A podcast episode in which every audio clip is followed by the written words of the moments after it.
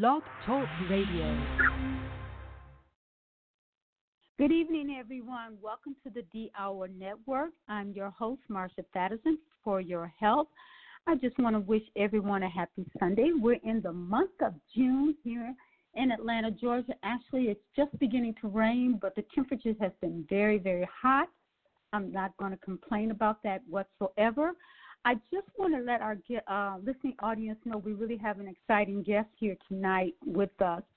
Um, she is out of California. I'm really trying to get this thing here going here. Um, her name is Dulcie Sinn, and she's with the Cha Cha Cooking Club, but also she talks about uh, educating people on cannabis, cannabis education on cooking with homegrown cannabis. And my daughter and I are very interested in doing that, and I know more and more people are excited about cannabis oil and how to use it. And nutritionally, people are learning um, that it has a lot of health benefits for that.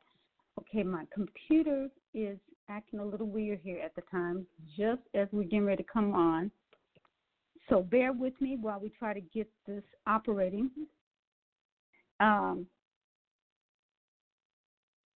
Dulcie, I am trying to get you on my mic, to your mic to work on my end. It's nothing you're doing on your end. Okay, it's my end. Hopefully, we get this set up bear with me here for one moment. But I'm, I'm excited about this because the reason why I'm really interested in bringing this to my listening audience, I had a cousin who had issues with cancer and how she used cannabis oil to help her body. All right, I think I have you on board. Dulcie, are you there? Hello, can you hear me? Oh, I'm hoping we're not having uh, technical difficulty. Can you hear me, Miss Dulcie? You're not able to hear me on this phone? Okay. Um, we're gonna we're gonna take a take a break, and I'm gonna give a break, and we'll come back on. But what I really wanted to share with you guys about cannabis oil and the health benefit uh, regarding family members and what they've gone through. But she's to give us more of an educational part because she grows it and she uses it in food and I have other cooking classes. We kind of share the same passion about educating the next generation on healthy cooking and healthy eating. I see here. All right. Are you there, Dulcie? I am. Can you hear Hello? me? I can. Hello. Oh, hallelujah. Yes, I can hear you. Can you hear me? Oh, yes, I can. can I can hear you. You can hear me. I think oh, we're connected. Perfect, perfect, perfect. Yes, yes, yes. All right. Thank you, God. because, you know, I'm like, oh, my goodness, it's not working, but it's working. Welcome uh-huh. to my show. I am so grateful. I am very grateful to have you on with your knowledge and skills about cannabis oil, about cooking, because I think you and I share the same passion about educating the next generation, and that's why you guys started the Cha Cha, the Cha Cha Cooking Club. So, right. without further ado, give us some information about who you are, your passion, and why you're doing this. I'd be glad to do that, Marsha. and I'd like to thank you for having me on tonight. Um, I'm, I've been a little bit surprised by how much attention my cannabis education classes have gotten, but I am so enjoying connecting with people from across the country here who have that same philosophy about feeding families to build health mm-hmm. and wealth and well-being and happiness within the families too. And I love your website. I just can't uh, say enough about how wonderfully robust it is and what great information it has for all those really healthy things that we're trying to teach people how to do. So, thank you for having me on your show tonight. And I came to you by way of the Cha Cha Cooking Club. And the Cha Cha Cooking Club is business. And my little business started almost eight years ago when I returned from a conference that many of the leaders in our community who deal with youth, the YMCA, the Boys and Girls Club, our Unified School District, uh, people in the community, professionals, even the police went. We had a large contingency that went to Washington, D.C. for a large uh, conference on childhood obesity So this is eight years ago, and I'd been a PTA mom for 20 years, and I'd worked on issues, but I was really shocked about the statistics that were being presented, not just about uh, children and their weights, but how our environment that we're raising our children in had changed so much, and uh, and how eating habits had changed to such processed food and getting away from the uh, gardening and growing your own and picking your own fruits and things like that. So when we came back, I'm sitting around with a friend of mine, and I said, you know what? Every parent wants to feed their child well. Every parent wants their kid to be healthy. And I said, so they don't want to be beat up about their eating habits or what they're doing to be made ashamed of whatever their culture is or their eating patterns. But at the same time, I think that we could do something that would be really fun and encourage people to eat healthier, more fresh fruits and vegetables, more movement, more you know excitement in bringing the family together around food that I think would really help. And I said, and, and that would be a happy thing to do. So we sat around and uh, said, what should we call it? And we came up with the Cha Cha Cooking Club because we said the Cha Cha had to do with Cha Cha changes that we were going to be making ourselves and helping other people make in their lifestyles. Is that wow? Enough? That is no, that is beautiful because the same format, the same kind of concept came about with my business because my daughter, my youngest one, kept getting warts on her finger, and she was she was in middle school, and uh, I took her to the doctor, tried the over counter stuff, and uh, nothing worked. And one day she cornered me coming out the kitchen. She said, "Okay." She thrust her finger in my face. She said, "Okay, Mom, I want it cut off. Cut it off." And I said to her, not knowing what I was talking about, I said, "Oh, we're fighting this the wrong way. We need to fight it from the inside, not the out." I didn't know what the heck I was talking about. But went in my bedroom that night and found a cassette tape of a lady named Sue Becker. She has a Bread Becker here in Woodstock, Georgia. I don't know how I got the tape, who gave it to me, but the first thing she said on that tape was her daughter had warts on her fingers. And she took her daughter to a doctor who practiced medicine the old way. And the doctor told her to take the girl off of white flour, white sugar, white rice, and increase her vitamin E and get her off of junk food. I said, okay, I can do that. Did that. The warts went away within weeks. Um, my husband, who was alive at the time, the belly fat on him dropped drastically. And I'm thinking, what just happened? And that's when I started learning that our food had been processed. Other, than that, I was kind of like everyone else, just busy buying my food, you know, oblivious to all the ingredients and everything else, just whatever's easy, convenient, just picking it up. That was an eye opening. And then getting a hold of Jeffrey Smith's book called Seed of Deception about genetically modified food. That just blew me out the water. So my goal as a mom and a grandma was to teach the next generation how to eat because we we lost that, you know, because we weren't training and teaching the next generation. So we were eating anything somebody was advertising about on television. Yeah. And that's obesity and other stuff come in. Yeah. Yeah, and and all the chronic diseases that we're seeing right now. So I think that we both agree that good yes. food shared with people mm-hmm. you love adds to your health, your well-being, your ability to think and make decisions, and uh, and your happiness and kindness levels too. So oh, I agree with that. So I I have a question for you, Marsha. When you when you said, okay, I'm going to make these changes, what what were some of the you said you're going to eliminate these things but but how? What what were some of the first changes that you started making that made a difference for your family? The first thing i started eliminating is the white flour. The white right. flour white sugar white rice and white salt. I got rid of that immediately. That was that was the easiest thing for me to do.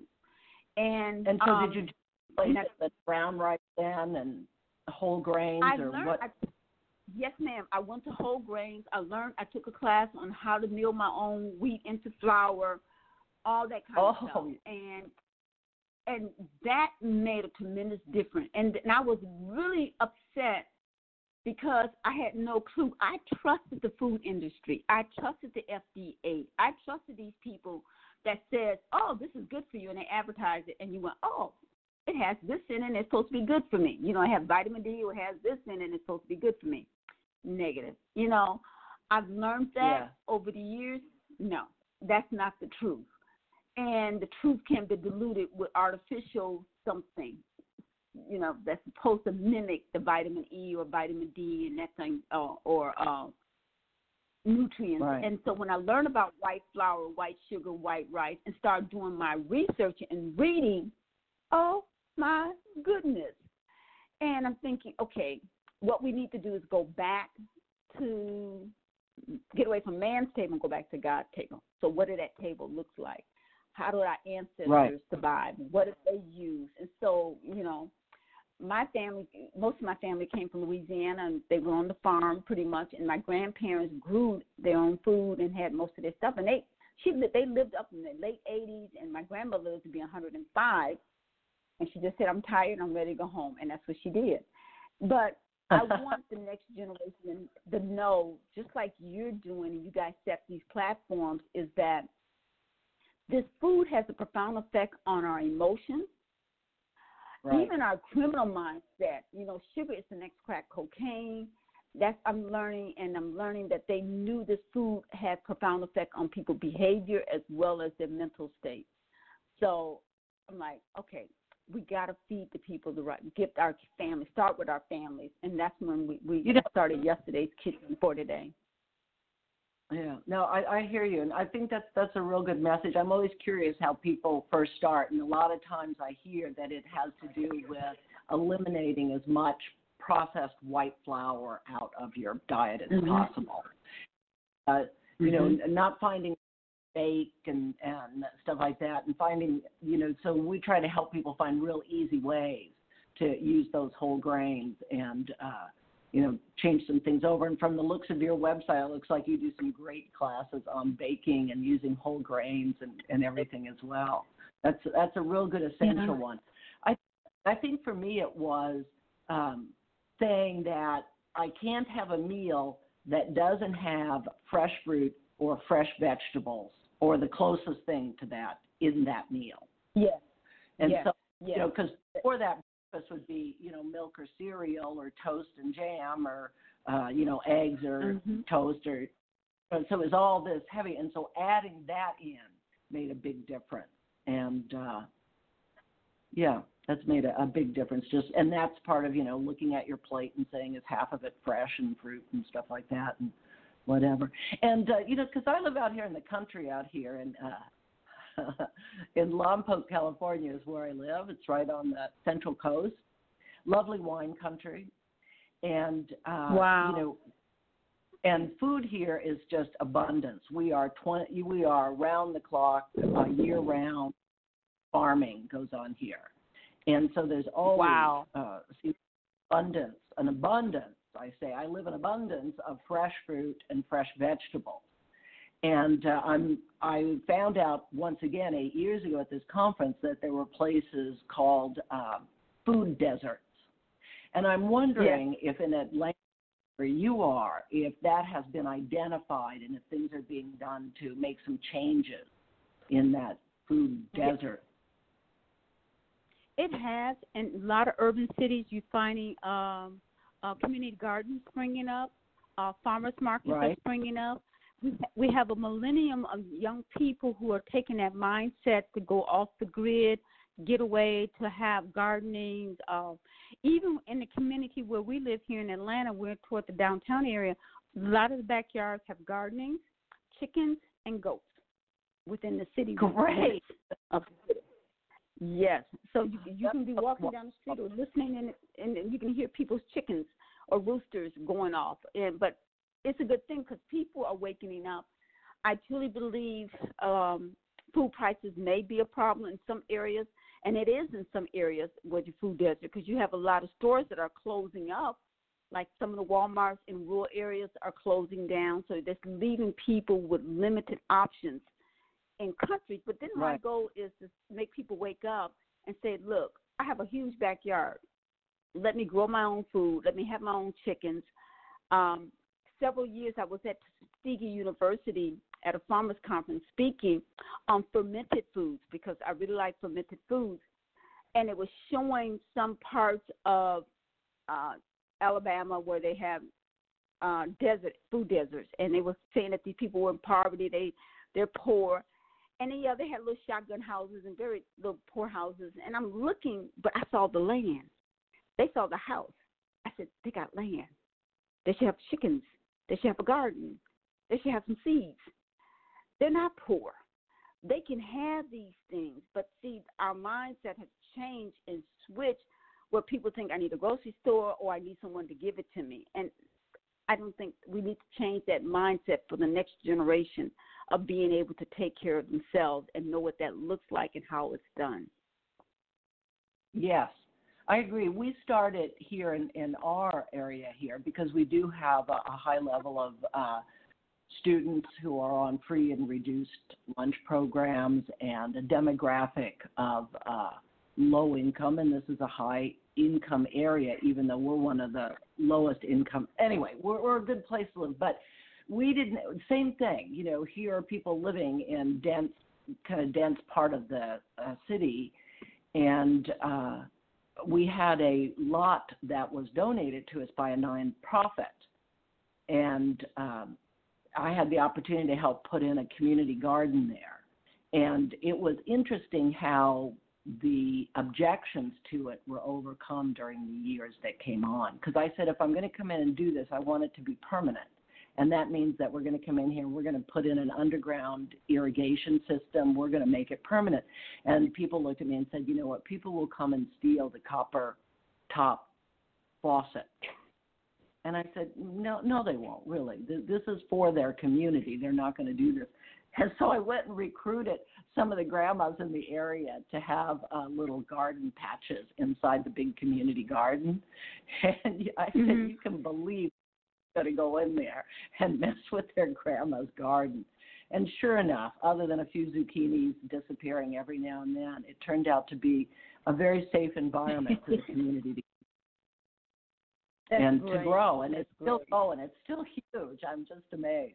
And uh, Interesting. So it is community gardens. That's a wonderful way to go. I want to go to a big city sometime and see a rooftop garden that's being productive. Yeah. And uh, yeah. working with the residents. I've read about it. I read. I never had a chance to visit it, but, but they I, have. I, a, I think they have a few of them here in Atlanta. Yeah. They and, have and a I few of those too, rooftop what, what, gardening here. Oh, you do? I'm sorry. Say that again. Yes, they have that. Yes, ma'am. They have a few of them here in Atlanta. Yes.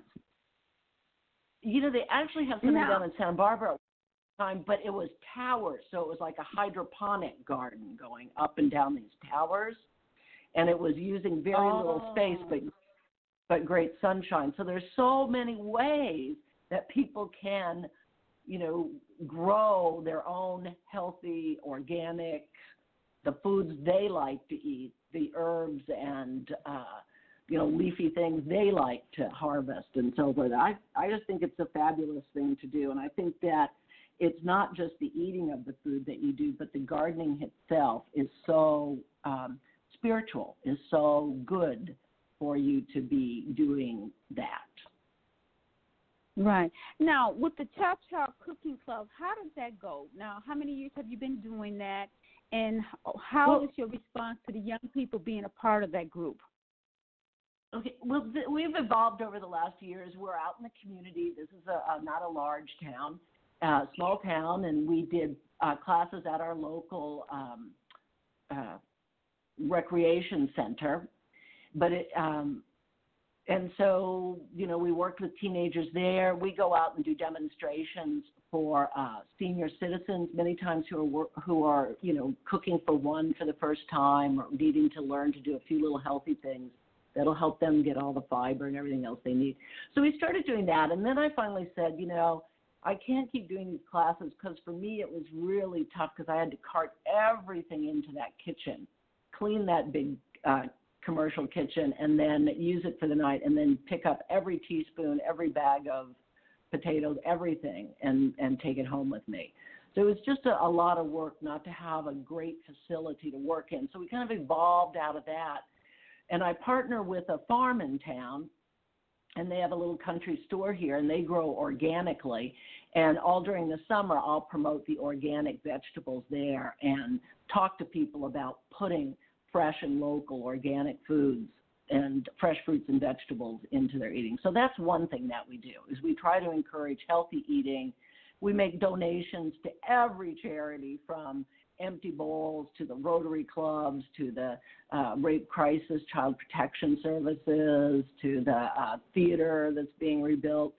You know, uh, we try to do as many donations, and it's just us um, doing everything from a homemade tamale night to a big bread basket to a great bottle of wine paired with homemade chocolate. So we try to do a variety of things there. And then, um, so the, that's the food part of it to me now. The second thing that I do is I work with our wine industry to promote a program called Wine and Wisdom, where we bring in a uh, philosopher who happens to be my husband, but he retired from teaching philosophy after 30 years. And uh, he provides a, a, wonderful lecture on something that the winemaker is interested in, whether it's uh, happiness or hedonism or Aristotle's The Good Life. And, and we have a lovely time doing wine and tastings and really um, understanding some of the dynamics of critical thinking and even having a dialogue with people across a table enjoying a little food and wine together. And it works. It's a lot now, of fun. And we get to go to different wineries. I, I, I think that is great. Now, how is wine beneficial to our health? Can wine be beneficial to our health?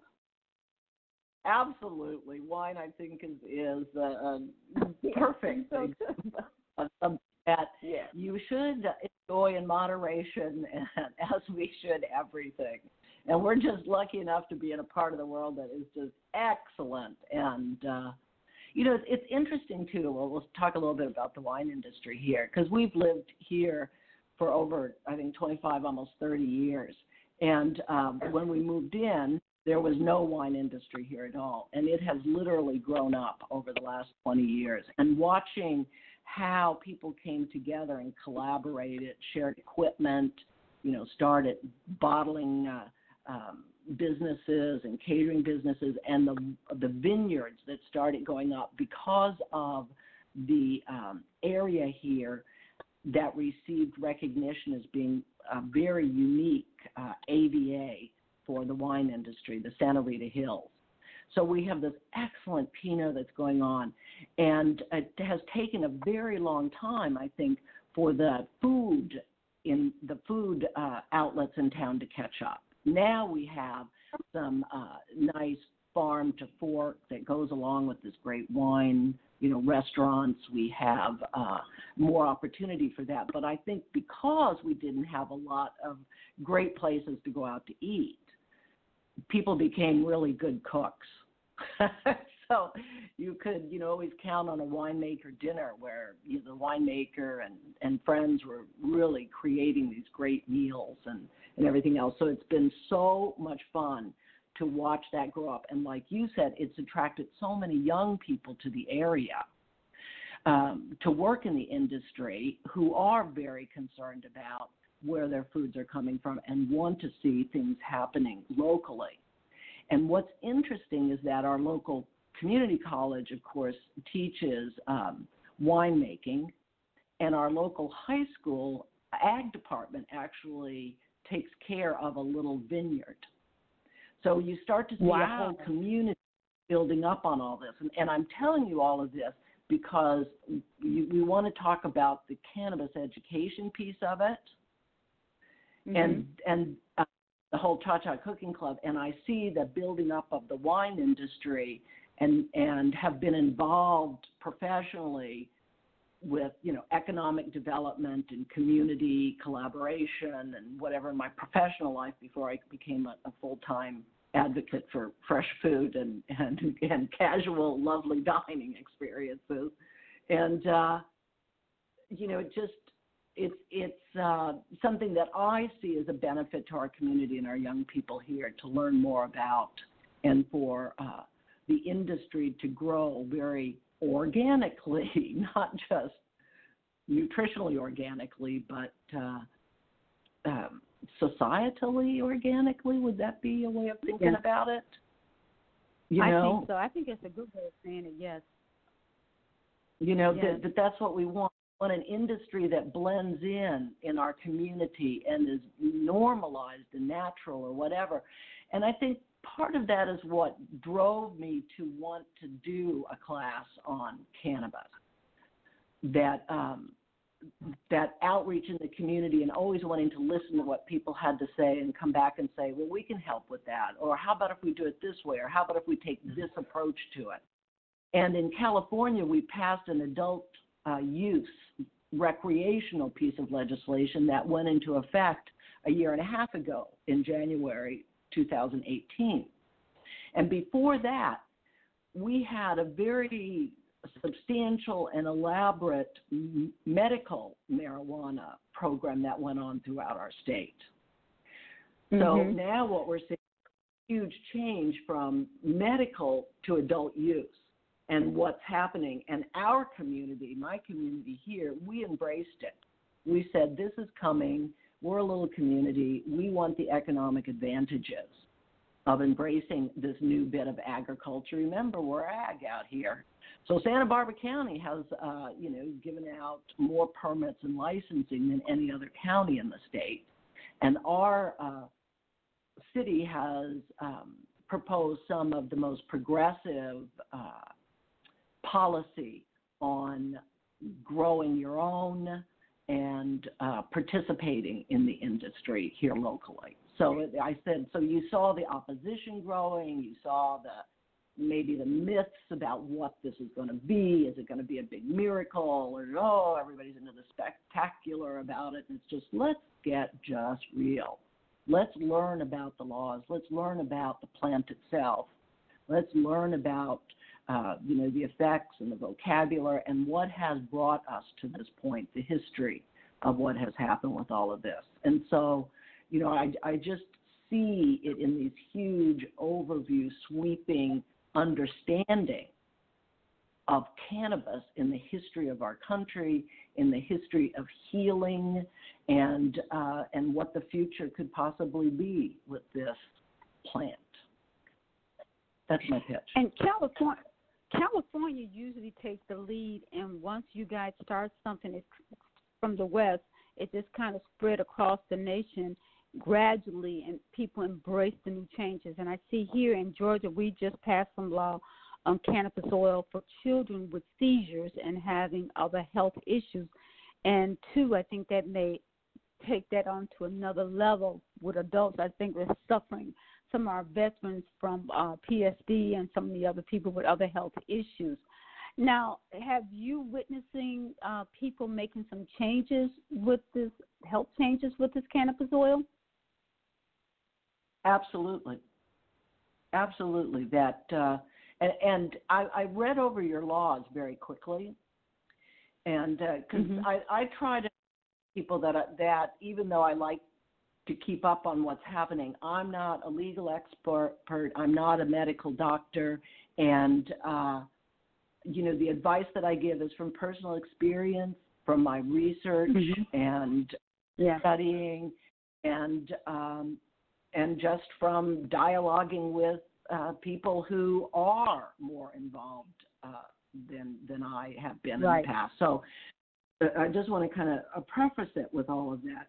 But in my mind, Marsha, one of our biggest mistakes in, in our society was the um, demonizing of cannabis uh, and and creating a prohibition on it. And uh, because think of where we would be right now if we had been allowed to research and understand this plant and the miracles of this plant. Right. Because, Right. but, And I think the pharmaceutical company had a big. I think the pharmaceutical company had a big part of that because of the money and the industry that it was controlling. So they wanted to keep the control. Do you think? I, I think that that's a part of it. I think there's a whole variety, and following the money is always a good thing to do. But I, I Okay. really encourage listeners to read about the history of uh, the prohibition and the 1937 Marijuana Tax Act. And one of the things that I found in my reading of the history from, um, you know, just be going online and checking books out at the library. I'm old school. I still check books out. I became very interested in named Harry J. Anslinger. Now, Anslinger was uh, uh, someone in the uh, government who worked for the um, what was it during Prohibition? He was part of the people who prosecuted um, illegal alcohol coming into the country and so forth. Now all of a sudden, alcohol is legalized and it goes into a whole different category, and he becomes the first commissioner of the Federal Bureau of Narcotics in 1930. He was 38 years old. 1930, young man, or at, at that time, you know, he was in the peak of his career. He takes on a brand new federal bureau that hasn't really decided what it's supposed to do in the world. And he spends 32 years guiding that from 1930 into 1962. And all of those years, he spent demonizing this plant.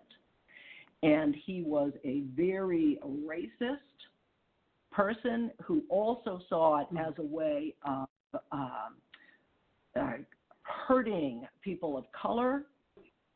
Uh, Wow. And part uh, yes, isn't this big wow? It is. It's. It made me. It gave me chills when I started reading this, and I had to sit down with my son and my husband, who have both looked into this more extensively in ways, and we had a long talk about this. And I said, it breaks my heart to hear about this. And he did this to build up his career because before 1930, he had no problem with cannabis.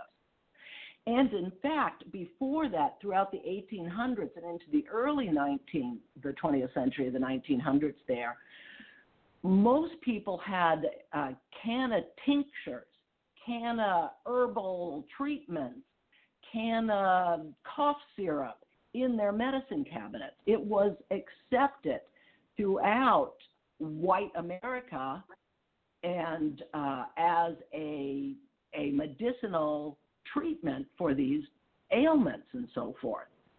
and then in 1910, when the Mexican Revolution began, many Mexicans started pouring into our country, and they didn't take their cannabis in tinctures, they smoked it.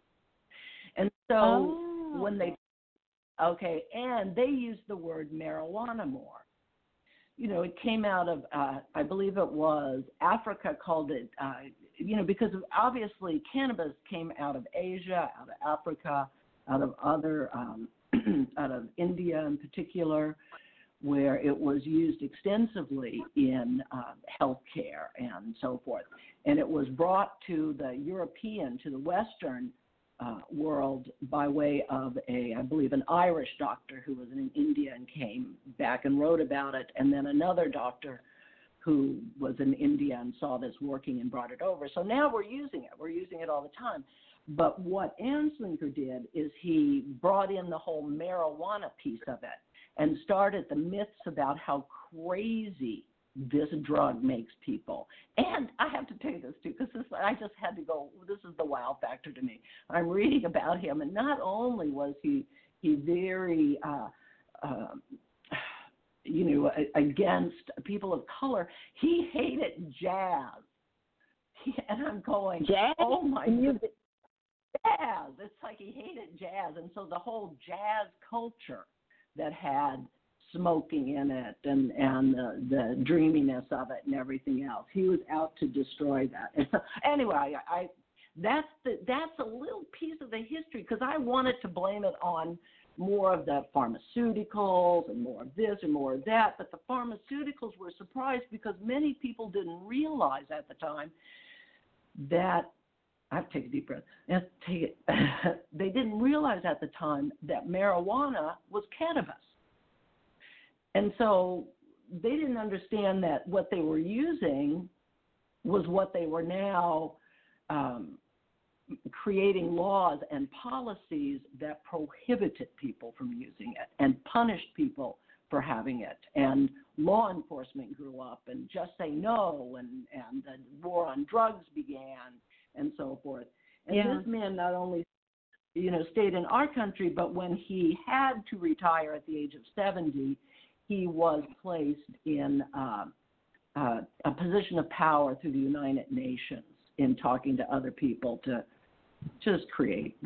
It just makes me angry because here was somebody who had personal biases, who had self interest, a job that he wanted to keep, who suppressed all of the scientific evidence from physicians and scientists and pharmaceutical companies that said, no, this is really a good thing. Wh- wh- Why, wait a minute, why are we doing this? We're not seeing that it makes people crazy. We're not seeing that it causes, you know, these issues, these myths that you're building up. But he suppressed that. And he put out, he was in a position to put out propaganda from reefer madness to all the rest of it that uh, really drove the whole cannabis underground. And now to have that be exposed to the light of day, to understand how we got here, let's all take a deep breath and make some really significant changes and stop ruining lives because people are using this and not creating it so that it hurts uh, people unequally within our society. But you know, I grew up. I'm a baby boomer. You know, the '60s and the '70s, and you know the the little commercial. This is your um, this is your brain. of skillet. And they said this is your brain. They drop the egg in it, and that marijuana leads you to harder drugs. And I remember a friend of mine was telling me that um, they would lace marijuana with other drugs to make people crave the other drugs back in the, 70s. And then even today, you still, even here in Georgia, you got so many young people going to jail for an ounce of marijuana or just that uh, Bill Clinton and the three strikes you're outlaw, have put so many people in prison for years Oh for just having just- marijuana and stuff like that on them. Yeah. And, And now so- we see that the cannabis, the oil has a nutritional be- benefit for many people's health. And now that, like you said, it's being exposed. Yes, I think that not only is uh, the oil, the can, uh, cannabis oils are used now in ways, the whole plant, the whole plant is so healthy. It's crazy when you start looking into it very seriously. You know, and uh, so the, the future of the plant is, I think that we're going to do more and more research on this and get a better understanding of it. Because there, we we okay, so we talked a little bit about the history and the politics, and you know, legally, it seems like in uh, Georgia, I looked it up online, very easy. There's a fabulous website called Marijuana Public, uh, Marijuana Policy Project, MPP.org, and NORML Mhm. has been around 40, 50 years now, and they have good information about what the laws are and stuff like that.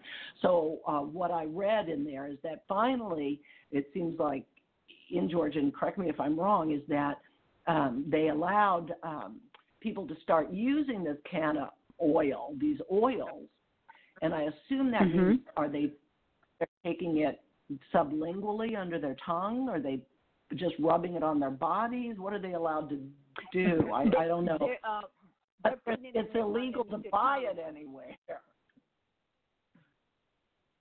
In Georgia? Yeah.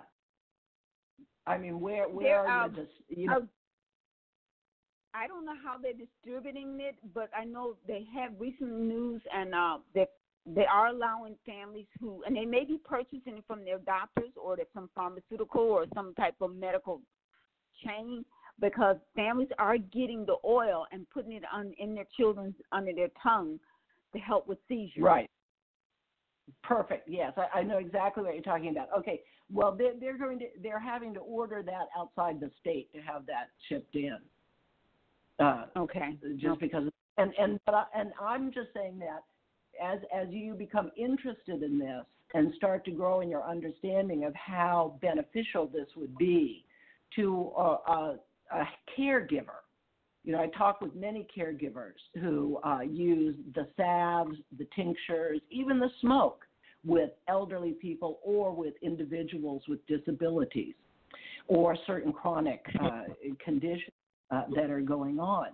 And and um, and what I saw what's going on in, in your state is yes, you're seeing this opening up, but who is opening up for? Now is the time to make sure that people there are saying this is not only going to be healthy for our bodies, it's going to be healthy for our uh, communities economically.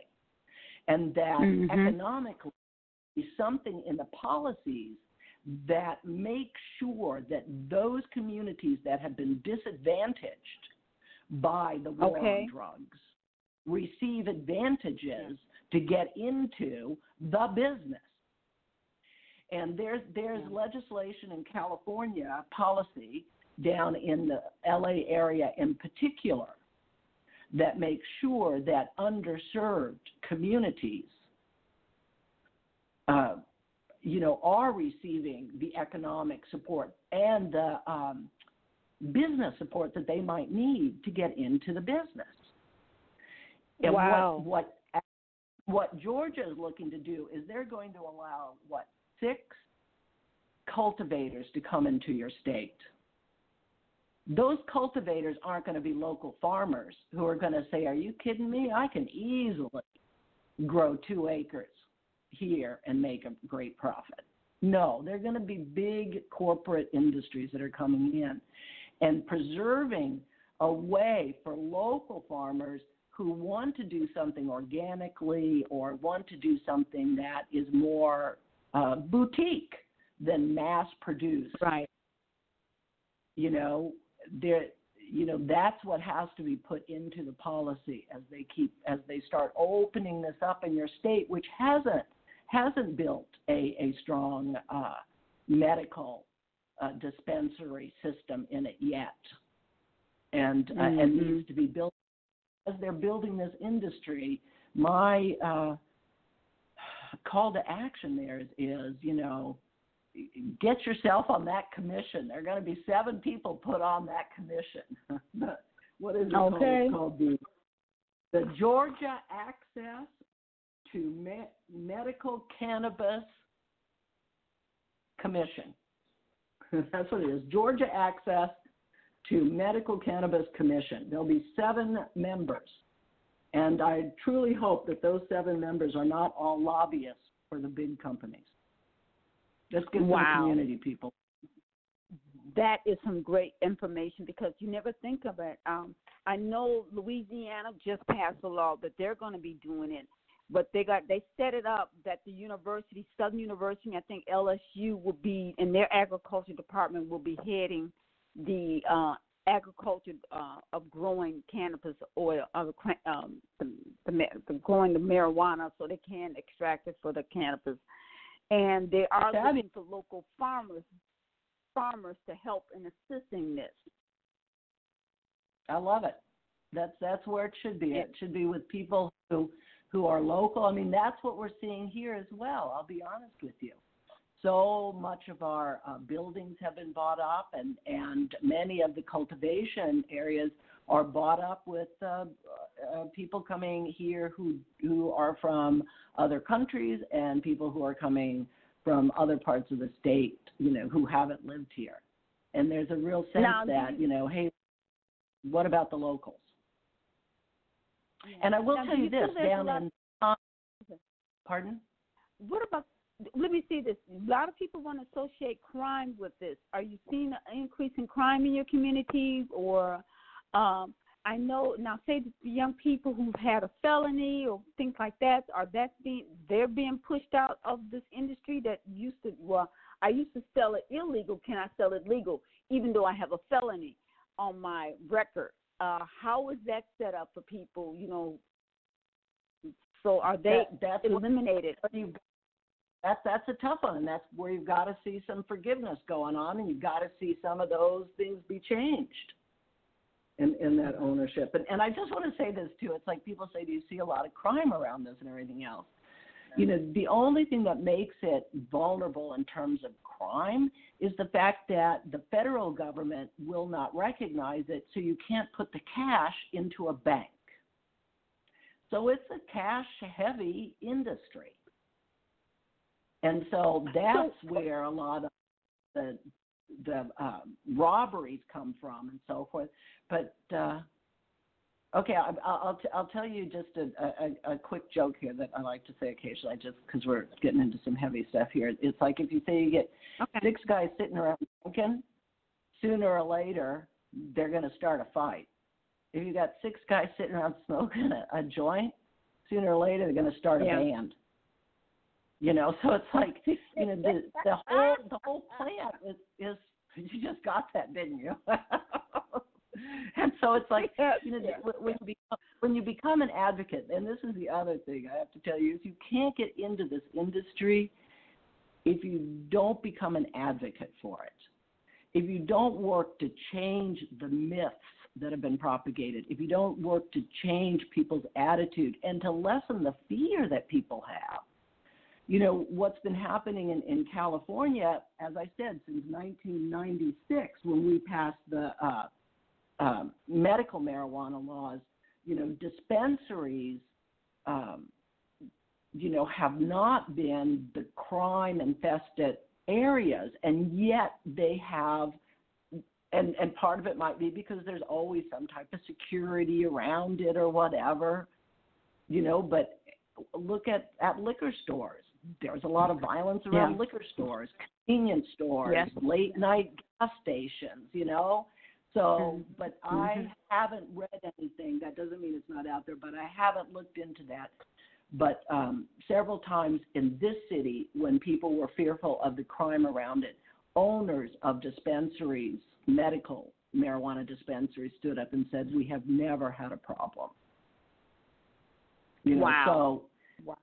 yeah, you know, and and I think wow. it's just part of the you know, when something like this is available, what, what's the problem? You know, it's not it's not uh, black market anymore. Right. And because well, a lot of it a, goes back. We're going to take money was owed. We're going to take a break. Was, I, I know you're giving me great information, but we're going to take a break so you can get get a drink of water or just kind of take a ease. But I just want to remind our listening audience, you're listening to the D Hour Network. I'm your host, Marsha Thadison, for your health. And tonight, I just want to remind also listening audience that um, this program, information only, is presented here for the purpose of information and education only.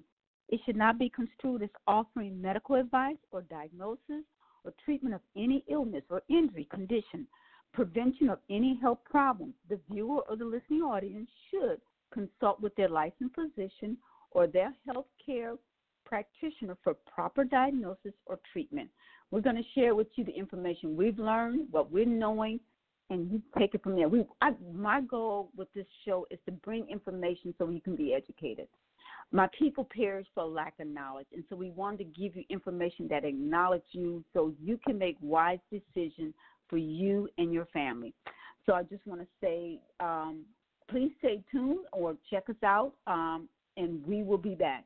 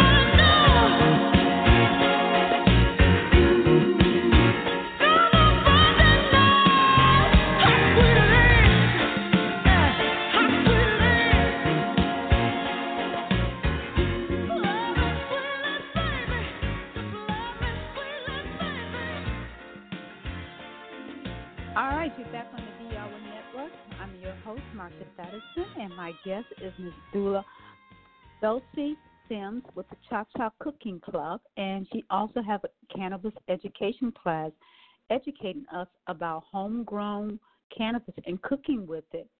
Um, give us some more information about the people you've seen who have benefited from the cannabis oil because let me tell you, back in the, I'm a baby boomer, and like I said before, I was chicken. Uh, I, I didn't even touch the marijuana. I was afraid of it. I think I may have tried once with a friend of mine, and I was too. I was kind of like looking over my shoulder, thinking someone's gonna come get me. But because they put that fear of us of using it, it was gonna take you to become a take you to another drug, this and that. Didn't touch it. Didn't touch it. Just afraid of it, you know. And what happened with me and changed my mind a lot about it was my husband's experience when he was in Vietnam and coming back. And then two, I had a cousin, I have a cousin who was diagnosed with cancer in 2008, lung cancer. And Tammy is a very short, tiny, petite young lady, and um, on, when she was sent home on the hospice, only weighing 40 pounds, 40 pounds, and hooked up to oh. IVs, all oh. kinds of tubing. Oh. Can you hear me? I can hear you. That yeah. breaks my heart. Yes, and she, a friend of hers gave her uh, some marijuana brownies. She was sent home on hospice. He gave her the marijuana brownie. He said, and they own. That's when cannabis was in the state of Washington. Just said, open it up. And she said, right. Uh, he told her, he says, you get better, come see me. She starts sucking on this because she said she was it was just she was too weak to do too much of anything, so she would suck on it. She got a little stronger and she went in on a walker into his store, and they said, you know what, you have cancer. You don't. We don't charge people who have cancer. We give it to you. They give right. people who have cancer the oil. They gave her the oil. Uh huh. She got better she got healthy. And when she went into the doctor for a follow up, he like fell off his seat. He thought she was deceased. He couldn't believe she was still alive. And she's still alive today. And let me tell you, um, a couple of years back, she went back to smoking again and got cancer yep. on the tongue. And when she got cancer on the tongue, she went back to the cannabis oil, and she and they sent her home again, telling her her days are limit, and she's still here. And I'm like, okay, wait a minute. So this stuff is doing this, and they had demonized it to have everybody fearful of it. But then we're selling them opium, this opium uh, epidemic, we're giving these pills this uh, medicine that got them so strung out that these young people are dying in the hundreds per day throughout the United States. Okay, all right, I want to jump in on that one because I, I want to say Go something ahead. kind of scientific, a little scientifically there. And uh, you know, I think that your friend who you spoke of, who uh, embraced uh, the cannabinoids that are in the oil there, from THC to CBDs, they have identified well over 100 different cannabinoids. And these cannabinoids can connect with the oh, what is the word I'm looking for? Is it endo endocannabinoid system within our body? And there are these connectors in uh, just about every our uh, respiratory, our digestive, our uh, nerve system. The only place where there are definitely not cannabinoid connectors is in the deep brain. That's where opioid connectors are. And those that's why opioids can shut your body down, and can there have cannabis doesn't. You just wow. don't overdose. You don't die from this. You might get a good night's sleep, or you might be a little paranoid for an hour or two, but it isn't going to shut your heart down or your breathing or whatever. So so that's what is being researched right now are you know all these different types of uh, cannabinoids and how different different cannabinoids can help different parts of your health that you want to work on, whether you want to lower your blood pressure, whether you want to get reduced spasms, or like your friend there, she was wasting away to stop the wasting and all this stuff. And, uh, you know, what they're finding out is just uh, fantastic.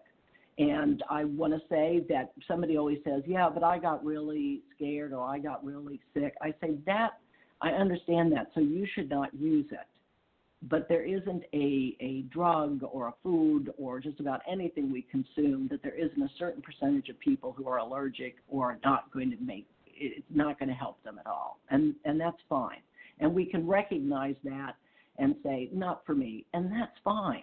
But for many people it is such great relief from chronic pain from ptsd from uh, sleeplessness uh, you know, the spasticity.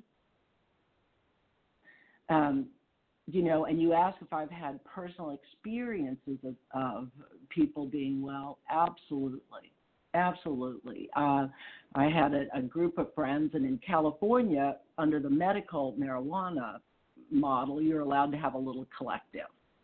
So we had a little collective where we'd get together and we'd make some goodies and share those goodies. And these were people who were um, um, very, very sick.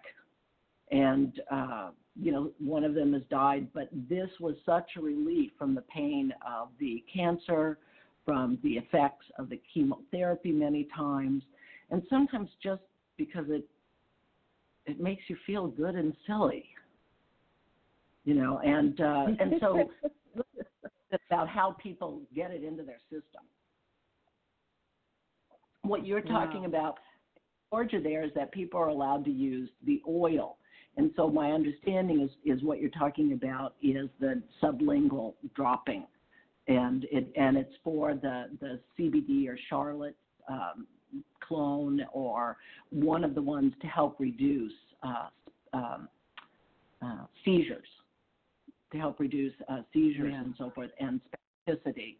And I think it's almost a miracle when you see how it works in those situations. I don't know exactly what it connects with or how that works, but I have absolutely um, seen it on TV. And I think that uh, several years ago, Sanjay Gupta, who's our national yeah. doctor or whatever, Sanjay Gupta yeah. came out and he did a three part series on weed. And the first one he did, yeah. he looks into the camera and he says, "I was wrong." And he started. Wow. Uh, he he was the one who really publicized the the the couple in in Colorado who got the very low very low THC and high CBD ointment for their daughter. And we literally saw her go from just seizure to seizure to seizure to relaxation to the point now she's actually learning language and the seizures are so so wow. reduced and so forth and that's why parents are just going I'll, I'll try that i've tried everything else and right. and when you use right. a CBD oil and there's usually a mixture of THC and CBD because these work together and usually the CBD will you don't it's the THC that gives you the uh, psycho um, effect uh, and uh, so you want to make sure that that uh, CBD has a certain percentage of CBD and THC. And I'm sorry, I don't remember those numbers, but once again, there's a fabulous website that is educating people on this very, very well called the One Minute Cannabis.com. One Minute, One minute Cannabis.com. Yeah, dot com and that's a, a fabulous website, particularly in terms of the CBD oils that you're talking about, and uh, and their work that's done there.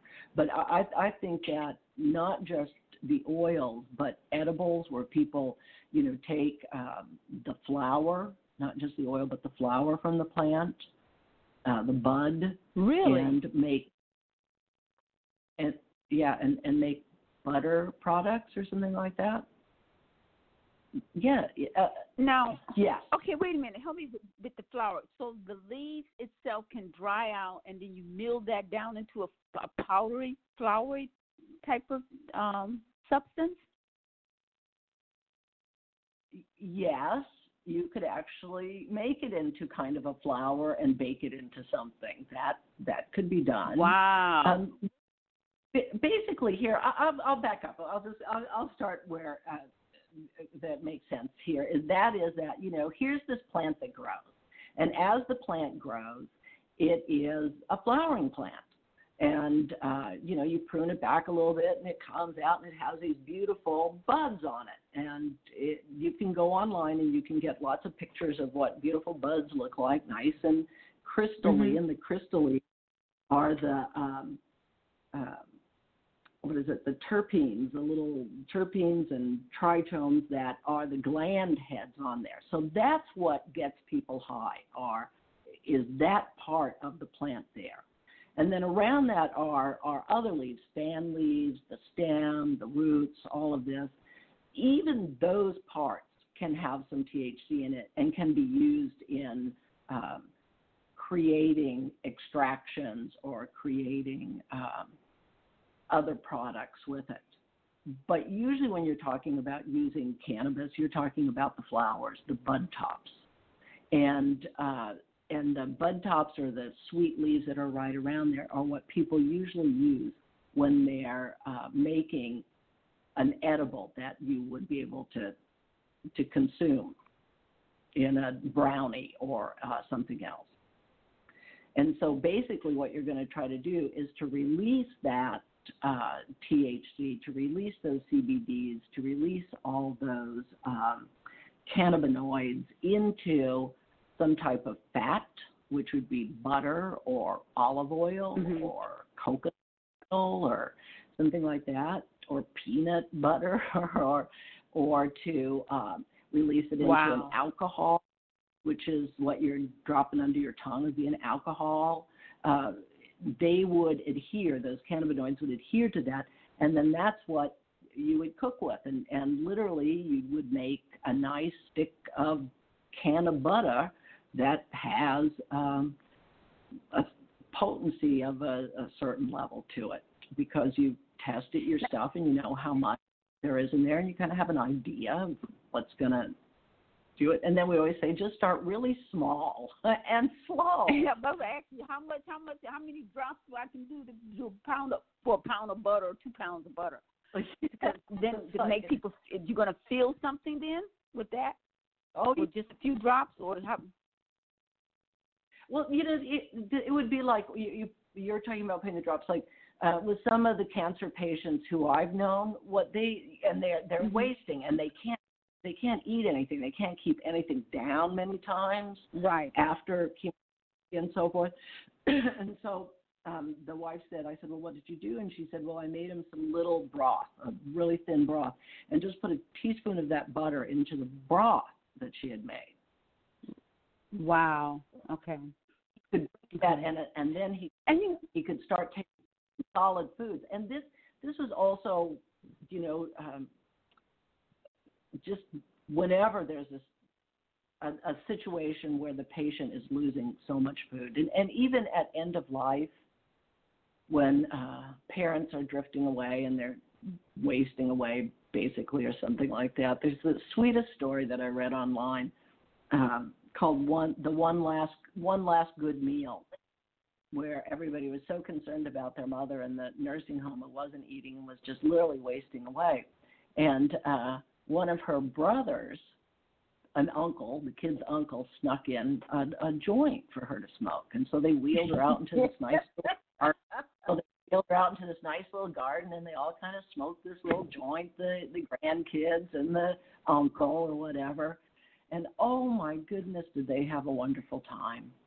You know, they laughed and they talked and she ate and she could taste it and she enjoyed it and everything, you know, stayed down. And so the kids said, Can we're gonna go get some more we're gonna go get some more for you, Grandma and she said, No, no, I don't want anybody to get in trouble.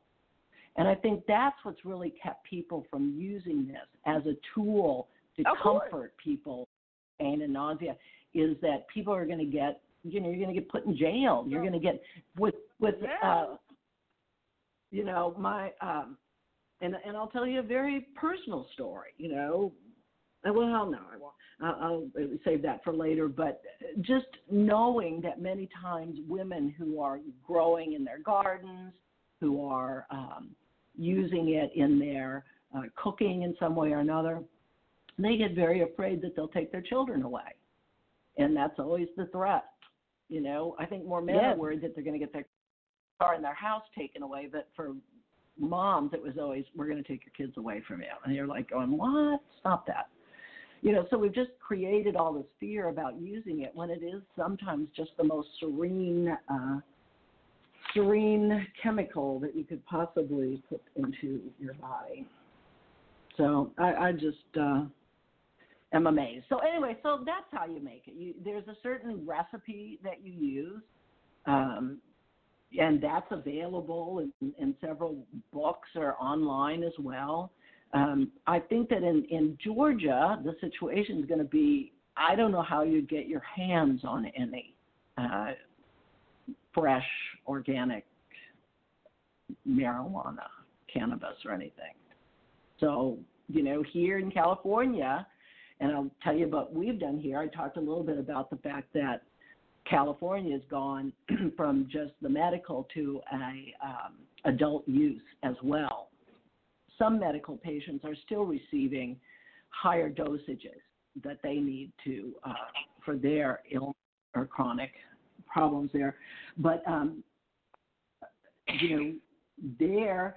So now there's dispensaries coming up where we can easily go and buy what we need if we wanted to cook with it and every and the state says that you can have up to six plants that you're allowed to grow yourself. And that was wow. what the medical marijuana was as well. You could grow six plants. And there's there's rules. And each municipality so it gets really complicated because each municipality our city has certain rules. The county we're in has different rules. The city to our south has a different rules. And the city to the north has different rules. So you got to know what's happening in your community. So if you want to, you know, right. do it right. Right. But in our community, you are allowed to grow six plants, and uh, you can grow them outdoors if you have a secure location and uh, se- uh, secure, and it, or you could grow it inside your home. And there are just many, many ways of doing that. Products out there of uh, now, you know, being um, able to so then you have your own hospitals. Exactly what? Wait, let, I have one question for you. Now, do the hospitals that, like the uh, cancer, uh, the Cancer Institute of America and things like that, are they getting on board with this cannabis oil for treating their patient, or these patients have to outsource this or find it outside of the their doctors and the Cancer Institute? You know, I truly do not know the answer to that. I, I really, as I said, I, I've tried to follow as much as I can about what's going on. I know that many doctors have lobbied for quite a while, and also the nurses groups, the women, well, not just women, but the men and women who uh, serve as nurses are many times the one who are helping to manage pain, patients' pain, Right. and manage Right. other things. They're the ones who push very heavily to make sure that this could be part of it. And even the Veterans Association uh, Administration, I'm sorry, Veterans Administration has come out, you know, saying that they recognize that this is a treatment for PTSD. Mhm. Interesting. Mhm. And all And because, here's you know, all this science. I'm sorry. Because my thing is, this thing is helping with pain. These people have no addiction to this, um, except for you know, the addiction is not causing them, like you said, to commit suicide or to die from it. You think they would start looking at it as a replacement for the opium epidemic and other things for pain for people? Yes. And I think that if you looked into it, you would see that opioid deaths go down when marijuana is allowed. Okay. Okay. Yeah, it's because pain. You know, people are doing opioids and getting off of opioids. It's pain, and and, and many times people say, um, you know, cannabis, marijuana is a gateway drug. And so the response to that That's is no. taught. Yes. Yeah, you you want to say what we've been no? taught. I believe cannabis is an exit drug. It gets people off of opioids. It takes them away from the synthetic medicine that is being sold to us through big pharma, you know, and has been uh, we've been lied to about its addictive qualities and so forth. You know, it's time to get people off of that and put them on something that is natural, that is, you know, a plant that is grown, that can be grown completely Mhm. organically.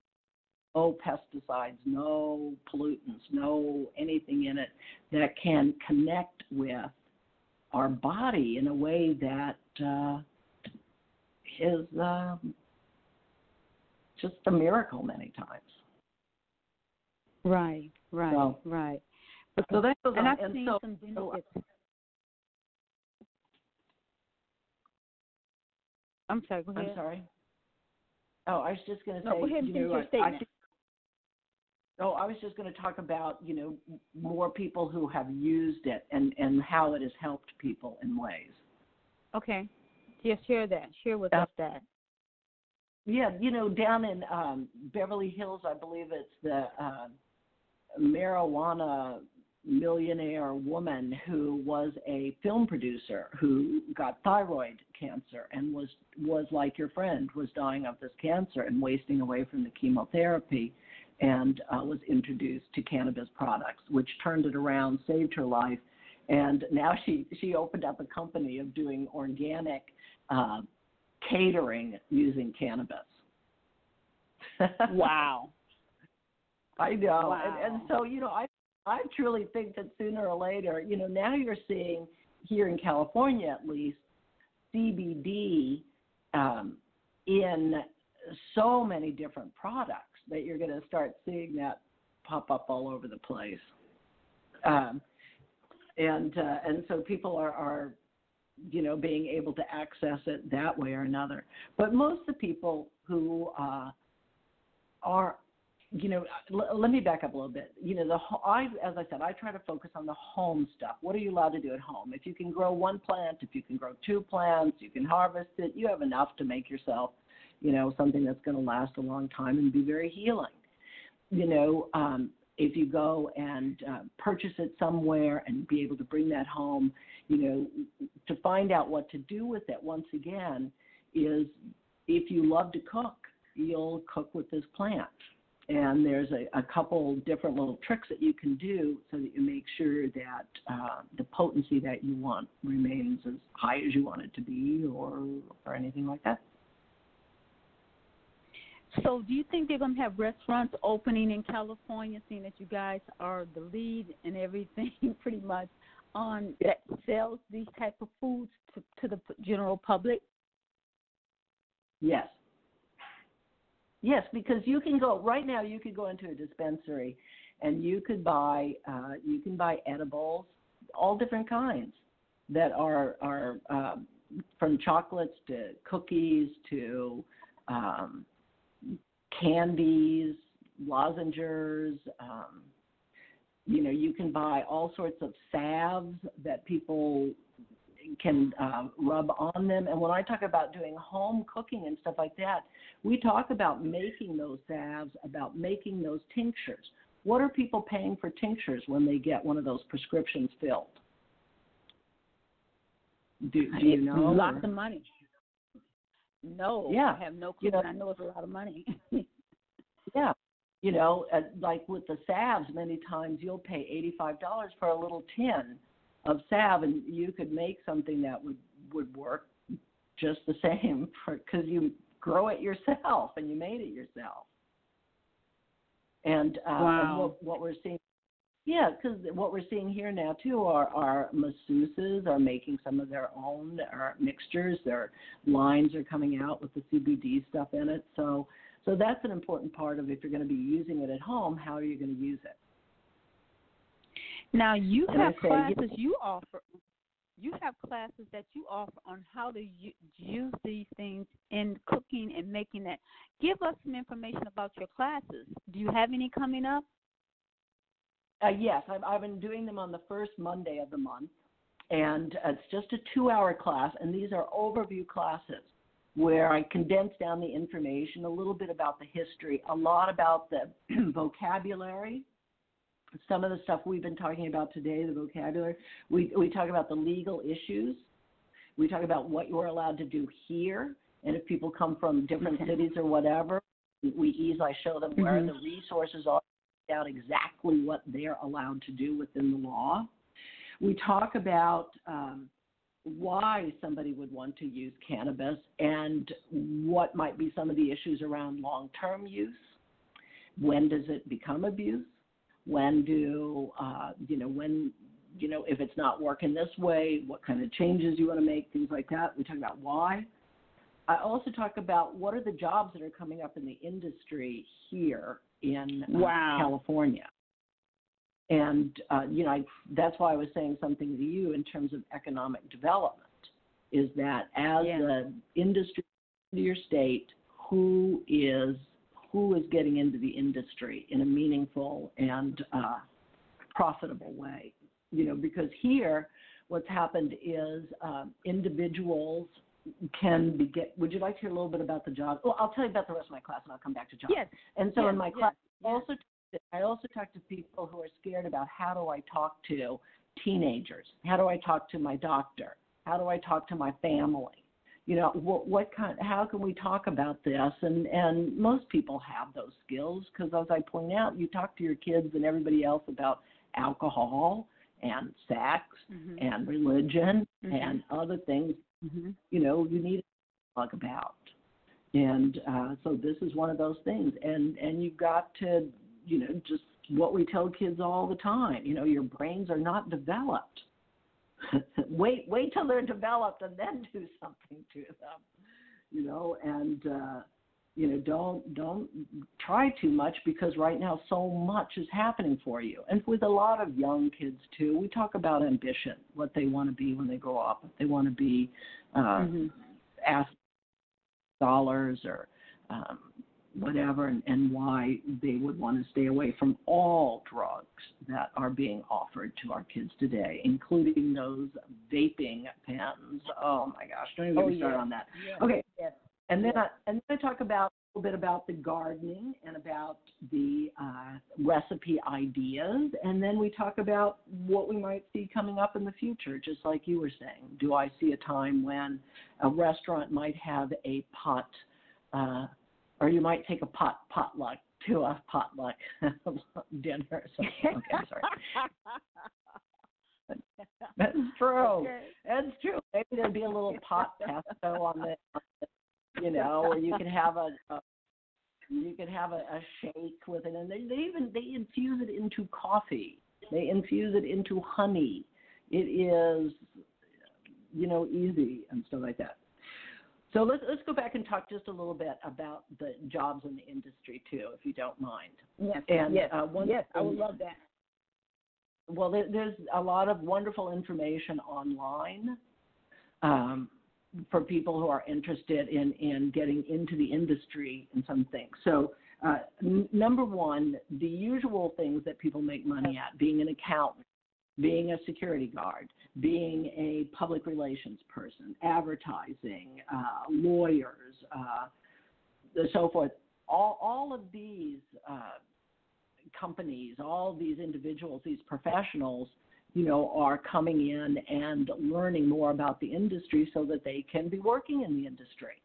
Because there's a lot of legal Mhm. issues, there's a lot of accounting issues, there's a lot of public relations that goes on, and packaging and manufacturing jobs that are happening, printing materials, uh, cultivation in in California. The licensing and permits are about a dozen different ones.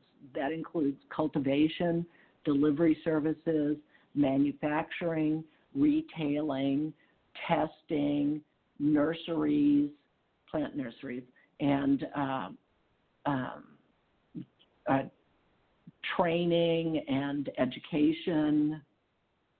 And then, of course, I think there's going to be a lot of opportunity for government regulators because this is one of the most regulated industries.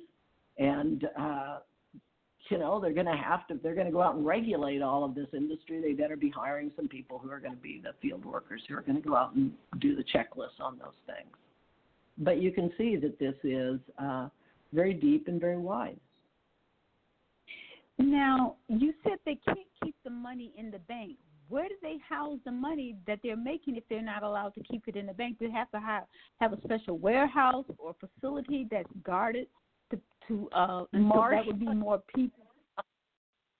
I do not yes. know that information.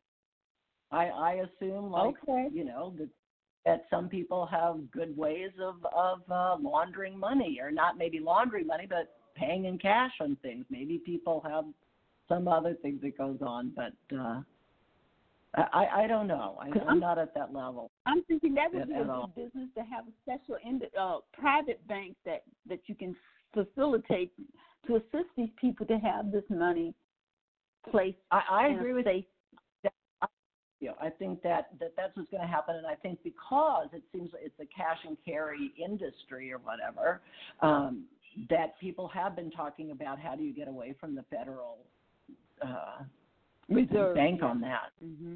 Yeah. But I think that people are afraid to do it because if you set up a bank and the feds decide they want to come in and take all that money away, that maybe they could. Wow. So if you set up a state bank or if you set up a local city bank or something like that to to uh, work with the industry. You know, and I think too. I, I just want to say this. I think that most of the people who are in this industry, with the changes that have happened, they're, they're trying. They're trying their very best to be in business. They're trying their very best Mhm. to take care of people. They're trying their very best to take care of communities and stuff like that. And uh, and and the regulations can be onerous about uh, what's happening, and the fear level can be high. And so it's important to say, you know, there's nothing to be afraid of. Let, let's open this up and let's make it happen in a thoughtful way. So getting people to think about it, like we've done today, about where did the history of this come from? What what were we indoctrinated with, and how do we change that thinking? You know, what what uses are we finding out now for the plant that's there? What how how do we build a future that is economically helpful to those who have been hurt by the war on drugs and uh, and so forth. And uh, you know, how do we plan for a, a healthier future that recognizes natural cures for things is important. Right, right. That is important. Okay, we're going to take another break and we'll be back to finish discussing some more things about cannabis and the benefit it has for us and our bodies. Um, my name is Marsha Thadison, and you're on the D Hour Network, and we'll be right back.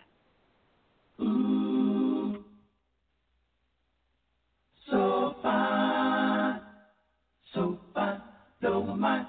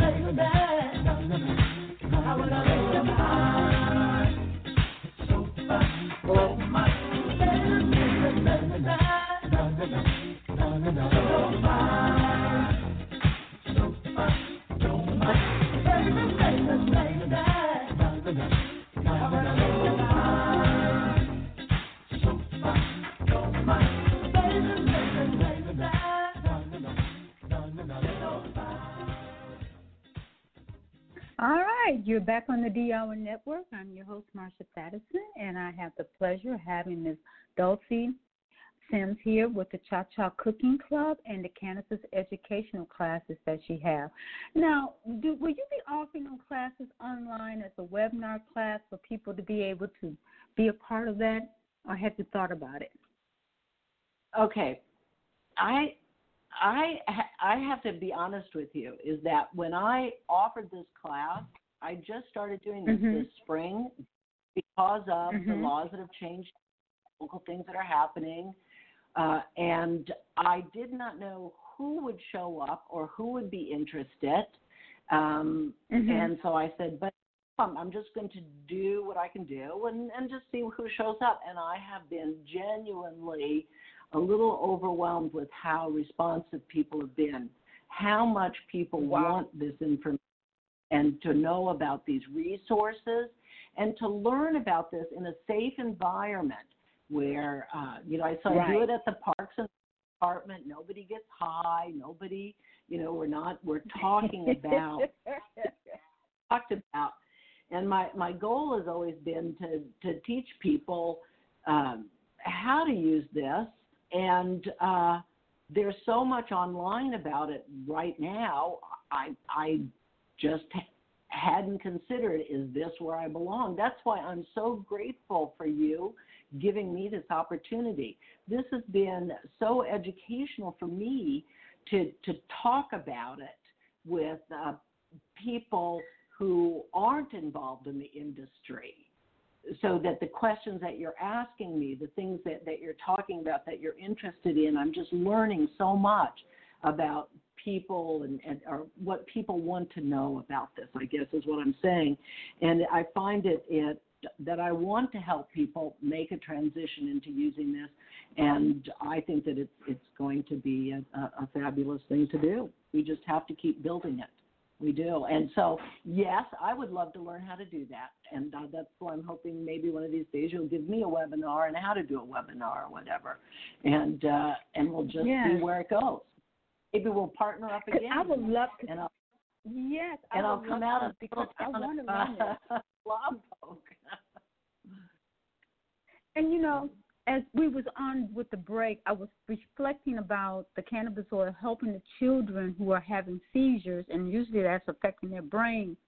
And I remember years ago, 60 Minutes did a documentary on a guy out of California. He was a producer, and his son had seizures. I can't remember what was causing the seizure, but the medication that they was giving the child put him almost in a vegetative state where his whole body was kind of curling up and bending over and he wasn't responding so the father took his health in took the child's health in his own hand started researching and find out that his son was missing the healthy fat for his brain because your brain is 60% fat and Mm-hmm. once he started changing the child's diet, giving them more fats, the bacon, the healthy fats, the child came around and responded back to normal.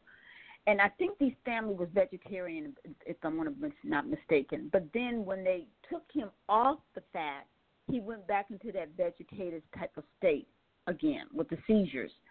Our brain needs healthy fat. So I'm thinking this healthy fat from the oil is generating what our body already needs, but we've been we're saturated with so many processed food and hydrogen, you know, fats that's not healthy that our body and our brain is not responding Mm-hmm. because we need that healthy fat. You know, the cod liver oil, the coconut oil, the um, you know, those oils are very very healthy for us.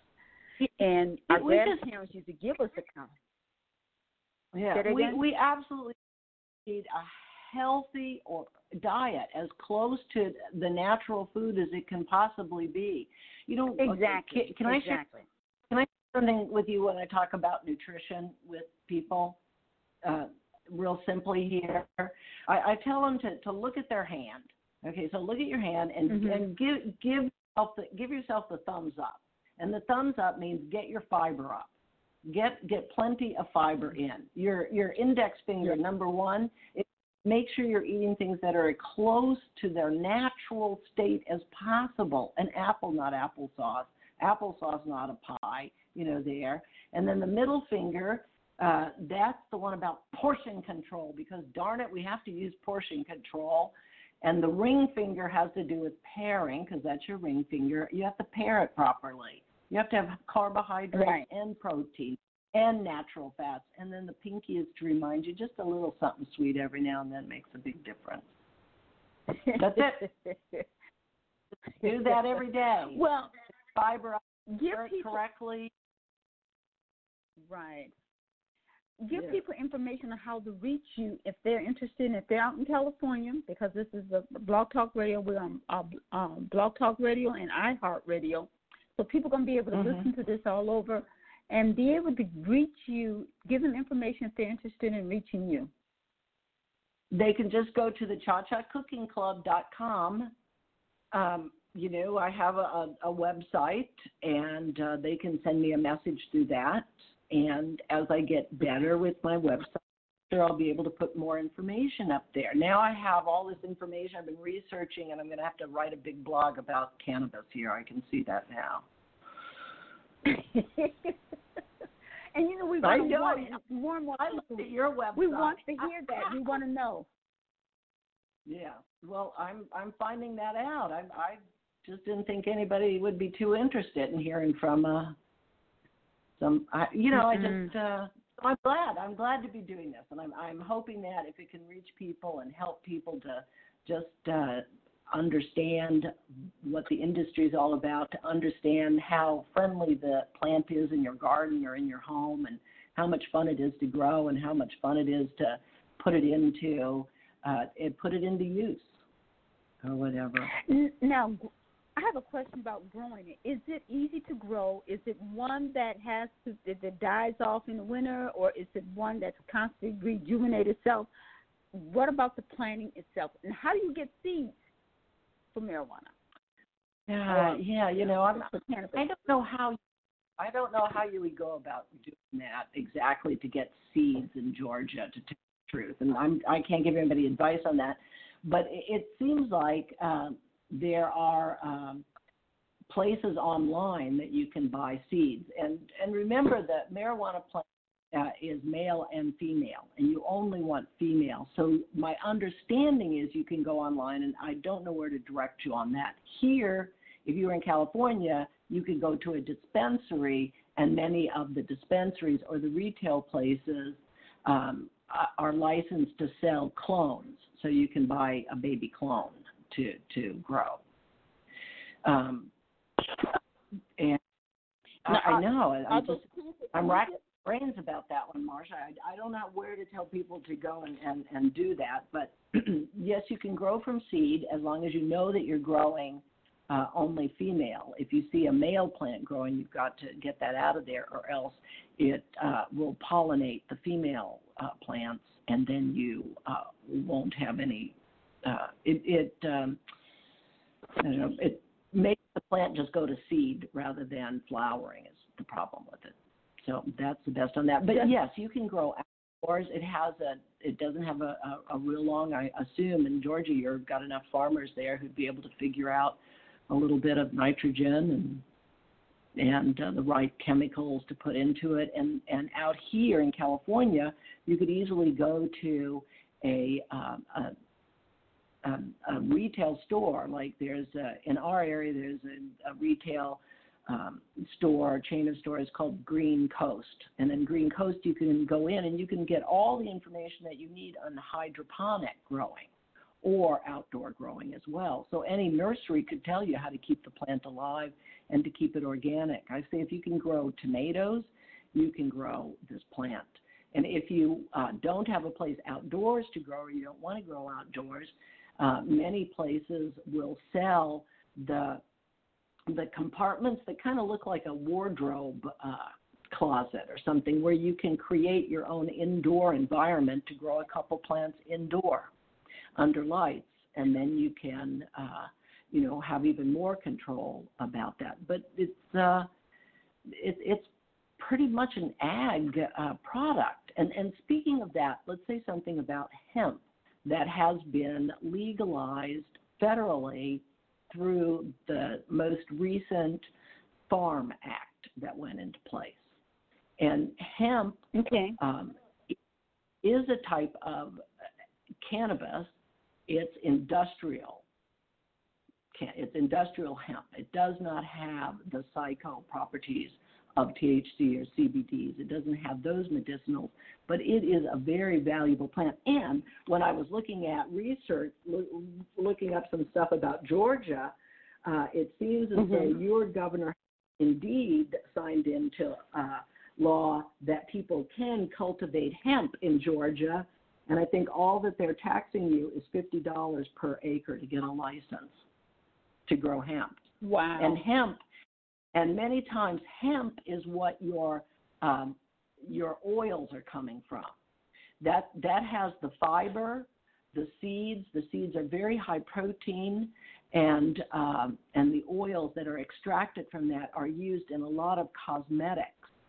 Um, and also, right now, we import from the Chinese because we had talked about the tariffs going in and so forth. But right now, we import Right. most of the bird, bird seed that we put out, um, and it has hemp seeds in it from China because we're not allowed to grow hemp. Canada's been Canada's been growing hemp in Canada for quite a while, and uh, there was a very conservative congressman down in the Orange County area who was working towards uh, getting hemp legalized in California so that we could grow hemp. We've got a great environment for growing that wonderful, wonderful plant for all the fiber and the nutrients it puts back in the soil and, and so forth. And uh, he was doing it because he had a cosmetic industry and he was literally having to ship the uh, hemp seeds that he needed for the oils for his cosmetics from Canada. Uh, and he wanted to cut that cost and just said, why can't I just grow this stuff locally? And people say, oh, because it's a drug. No, no, you'd have to, you know, smoke a telephone pole size joint to get a headache from you know, he- hemp is the stuff that we used to grow uh, for uh, for all the army ropes and for um, canvas. Uh, you know, for the canvases on the sailing ships and so forth, and for Mhm, paper. mhm, mhm. So uh, you know, I'm I'm so glad that we have uh, understood where where that's going now. And once again, we say, okay, well, where are the jobs in something like that? Well, if Yeah. you're growing hemp, Yeah. somebody to have to extract the fiber, extract the oil, or extract the proteins from it. So where is that company? You know, is is Georgia going to be building up some companies with that? And uh, you know, right now you can buy hemp clothing, and uh, and you can go to well here you could just go to the store and buy hemp oil that is just it, it's not anything that's medicinal. It's just a good fat to use. That is- wow. yeah. And then and then you have to be educated on how to extract those oils and extract those. And I think that you think some of the universities and schools will be bringing this teaching to the general public as an educational I know- uh, tool.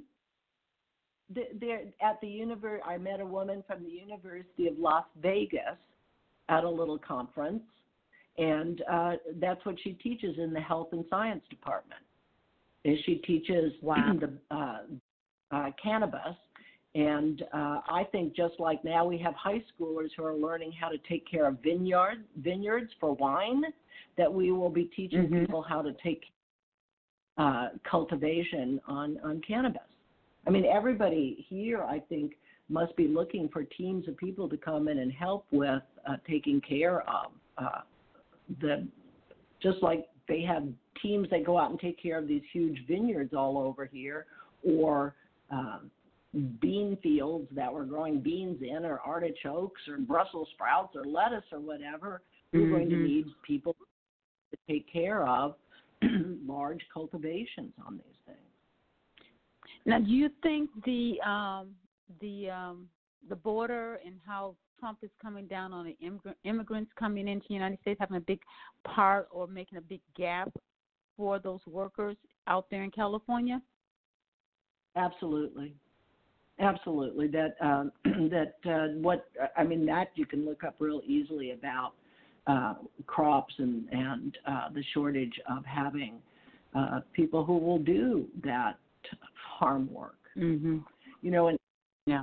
here in this, in this part of California, we've had we, as I said before, this is a, a growing area that grows year round, and I know that uh, some of this crackdown on immigration and deportation laws have caused uh, manufacturers. Uh, one person who worked at a cooling station literally had to call in workers who had been with them and loyal and hardworking people for over a decade and tell them they could no longer work there. You know, Wow. it, it's sad.